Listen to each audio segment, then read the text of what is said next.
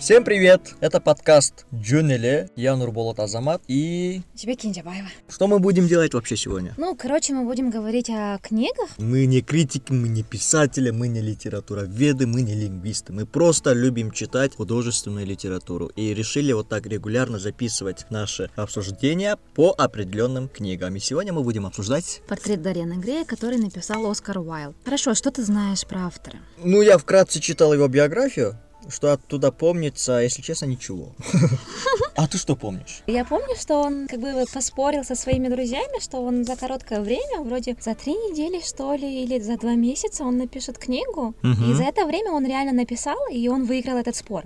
То есть эта книга была вот портретом Дориана Грея. У нас в руках стоит данное произведение, да, и там про Оскара Уайльда говорится следующее. Знаменитый английский писатель, поэт, философ, ярчайший представитель эстетизма в литературе, лондонский денди, выдумщик, остряк, покоритель сердец, вечный провокатор, образованный, умный, талантливый человек Оскар Уайльд. Я бы хотел с ним подружиться. Прям, да? Да, можно было замутить с ним. Серьезно?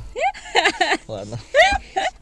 Хорошо, давай теперь о самом произведении, да, и какое впечатление оно у тебя оставило. Например, я читал год назад, и мне плохо помнится, что было тогда. Если даже не помнишь книгу, ты же примерно помнишь свои эмоции, Ну, чувства, что ты да. вот прочитал Да. и что ты чувствовал. Это я помню. Для меня было открытием его размышления об искусстве. Потому что мы всегда, когда говорим об искусстве, да, мы привыкли говорить односторонне, да, то есть искусство это бла-бла-бла, красоте, все банальные вещи. А тут он рассуждает детально, да, все ставит по полочкам. Мгм. Приятно удивлена тем, что он написал такую книгу, потому что он же именно рассказывает про человека, как его действия действуют на него самого. То есть ты что-то совершаешь, и это действует не только на других, но и действует на тебя. Ты убиваешь человека, и от этого ты себя чувствуешь плохо. То есть твоя личность в какой-то мере меняется. Но из-за того, что мы не можем это увидеть своими глазами, потрогать, да, либо вообще это что-то абстрактное, да, мы не замечаем, что э, наши действия на нас влияют, а в книге это прям вот показывают, да, что ты меняешься. И как говорит Карл Роджерс, человек это какой-то процесс, он незаконченная книга, он незаконченная картина, он процесс, который каждый день меняется, потому что каждое, что происходит с тобой, то, что ты делаешь для других, для себя, вообще со своей жизнью, влияет на твою личность, влияет на твой характер, и ты меняешься каждый день. А есть книги, да, которые с первых строк захватывают читателя, да. Например, никогда не забуду первое предложение посторонника Альбера Камю, например. Он М. начинается так. Вчера умерла мама. Или позавчера, я не знаю. Мгм. И ты, блин, такой стоишь, думаешь, что за человек, который даже не знает, когда умерла мама, да, и это ты уже прям не можешь уже прям бросить эту книгу, пока не Мгм. закончишь. Да. Я считаю эту книгу тоже такой, потому что, начиная, да, вот именно с вступительного слова, тут шикарные цитаты Мгм.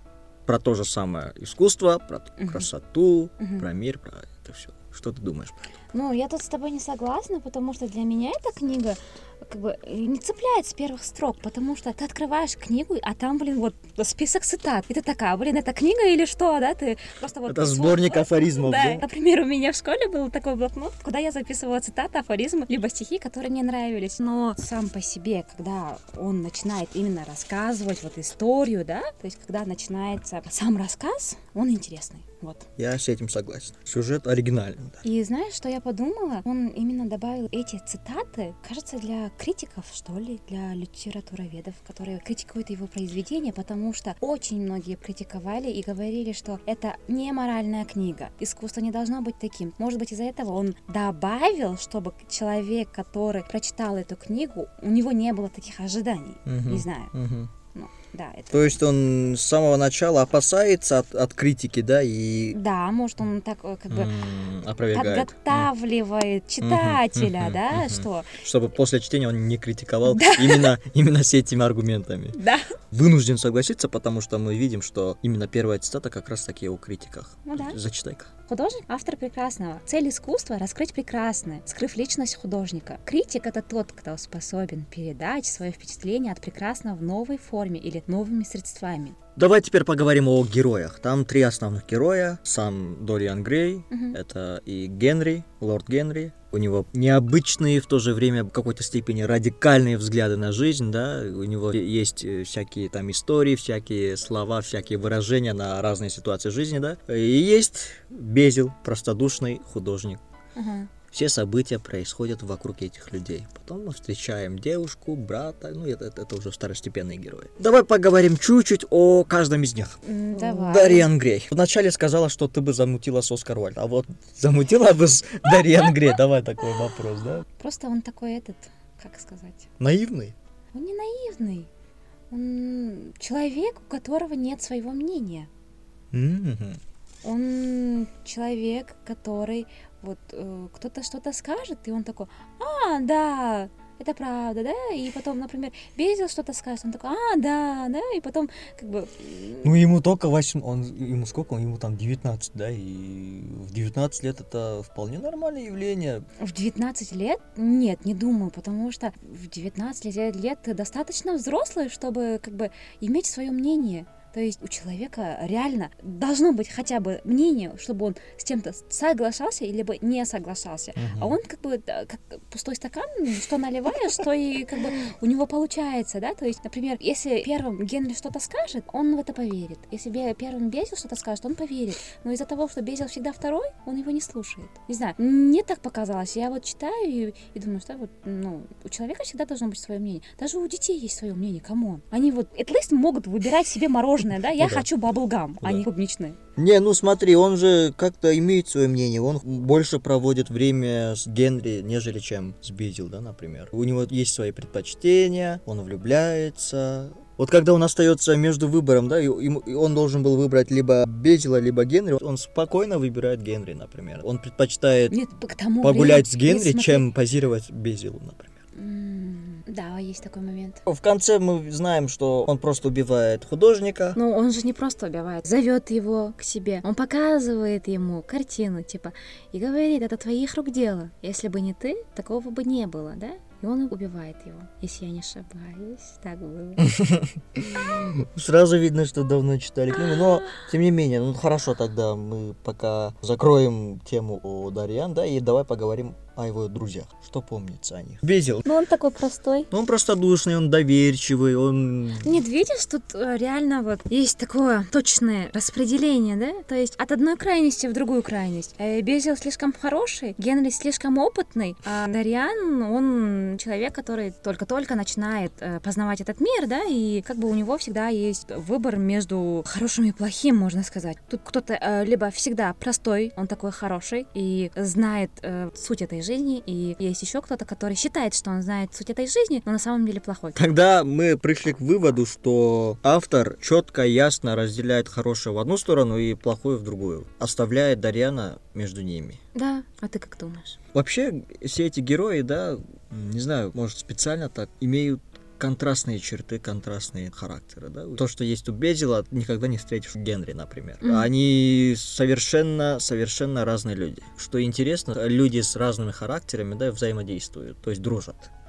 И когда вот они ведут разговор или сидят за одним столом и беседуют на одну тему, и у каждого свои взгляды, у каждого свои там видения, да, и это прям четко показывает, кто какой человек на самом деле. Есть такие мнения, что это как бы про определенного человека, да, и что ты, например, Генри это как бы ум, когда ты думаешь головой, а Безил это больше про сердце. Сама по себе вот эти три человека — это качество одного и того же человека. И тут я понял, что должен перечитать книгу снова. Мне кажется, да, тут действительно есть такой символизм, да? Да. Есть такой термин литературный, насколько я знаю. Наверное. В общем, это олицетворение, давай так скажем, да, э, так будет более правильнее. Ума и сердца. Прикольно? Да, потому что Безил такой чувственный, искренний, простодушный, да, прям как сердце, да. Мгм. А Генри все время дает новые там размышления, да, и больше акцентирует на логику, нежели чем на чувства. А ты вообще какой человек? Ты больше кого-то слушаешь? Ты- Я больше, я больше дружу с сердцем. М. Да, и я чувствую, да, что постоянно идет борьба, особенно когда стоишь перед каким-то выбором, да, и ты просто такой стоишь, не можешь определиться ни туда, ни сюда. И в такие моменты, да, я прислушиваюсь больше к сердцу, чем... Мгм. Потому что голова-то не особо работает. Потому что там мозгов нет. Да, потому что там нет ничего, да. Твой Генри умер. Мой Генри умер, да, его вообще не было. Ладно. Я вот помню один эпизод, когда девушка, вот Ариана, да, просит извинения, что ли, бросается на колени, да, кается в чем-то. А Дарья на нее так свысока так смотрит, да, и не реагирует, и в ту ночь она кончает собой. Как я помню, тот день она не сможет сыграть так, как играла раньше. Это Дарьяну не нравится, потому что он-то любил, как она играет, а он не любил вот ее саму. Он не принимал ее такой, он принимал тот вот этот просто образ, э, любил актрису в ней. Из-за этого ему не нравится, как она играет в последний день. Он любил ее талант, он любил, как она играет. Он же прямо об этом и говорит, она так прекрасно играет. И в ту ночь она играла так отвратительно, что ему это вообще не понравилось. И что как бы она упала в его глазах. Личность ее он так и не увидел. И тем самым мы затрагиваем такую большую тему. В частности, к сожалению, да, и даже и в наши дни люди влюбляются в образ человека. Они не видят вот настоящую душу, да, или нет, не душу, а личность. Да, личность, и... вообще человека. Да. И когда тот человек начинает не соответствовать этим, этим этому образу, образу да, э, разочарование, разочарование угу. да, бла-бла-бла-бла. Да. Я вот обожаю вот читать книги, да, и извлекать оттуда идеи и сравнивать с нынешним миром. Не с нынешним, а в целом. Нет уже такого, что, например, одна книга это как бы про определенное время. Вообще, как бы вот теория жизни, оно никогда не меняется. Каким оно было, было вообще в начале, оно таким же остается. Просто форму немножко меняет, и все. Смотри, вот тут говорят, разве погоня за вечной молодостью порой не оборачивается потерей своего истинного лица? А знаешь, всегда думаю, почему вот э, люди хотят жить вечно. Я их не понимаю. Гнаться за молодостью, гнаться за красотой. Вот зачем? Эликсир молодости. Да, вот, вот, вот, вот, например. Как не стареть, как выглядеть молодо. Вот, вот, вот, я это не понимаю. Почему, да? То есть в чем прикол того, чтобы оставаться вечно молодым? В чем прикол того, чтобы не умирать? Он же тоже как бы хочет оставаться вечно молодым. И в конце это все заканчивается, как он не хотел. А, я знаю, знаешь почему? Почему? Потому что это все как бы экзистенциальный кризис. Люди э, боятся смерти, потому что боятся неизвестности. А разве молодые не умирают? Молодые умирают, но... Это правильно? Насколько бы... это правильно связывать смерть и старость? Ну, как-то э, может быть логически неправильно, но э, вероятность большая, то, что ты умрешь в старости, чем в молодости. Угу. Из-за этого как бы... Заложенная такой... такая логика, да? Да, угу. я, например, в детстве думала, что люди только в старости умирают. Ну да. И я еще думала, люди по очереди умирают, да, например.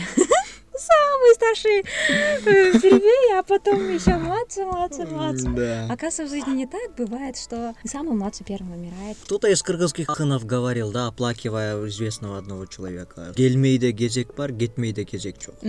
Что-то опять отходим от темы, да, мы размышляли на тему, почему люди гоняются за красотой да. и пришли к выводу, что они боятся смерти. Да. Давай попытаемся поставить себя вместо Дориан Грея. У тебя есть портрет свой собственный, да? И каждый раз, когда ты что-то делаешь, оно меняется. Как вообще жить с этим, да? Почему я задаю такой вопрос? Потому что мы знаем, что портрет Дарьяна Грея это и есть символ души. Да. Да. Каково это жить, зная, что каждый твой поступок влияет на твою душу, ну, да? смотри, и... это, наверное, исходит от того, что я психолог, да, и у меня очень много рефлексии. Что это?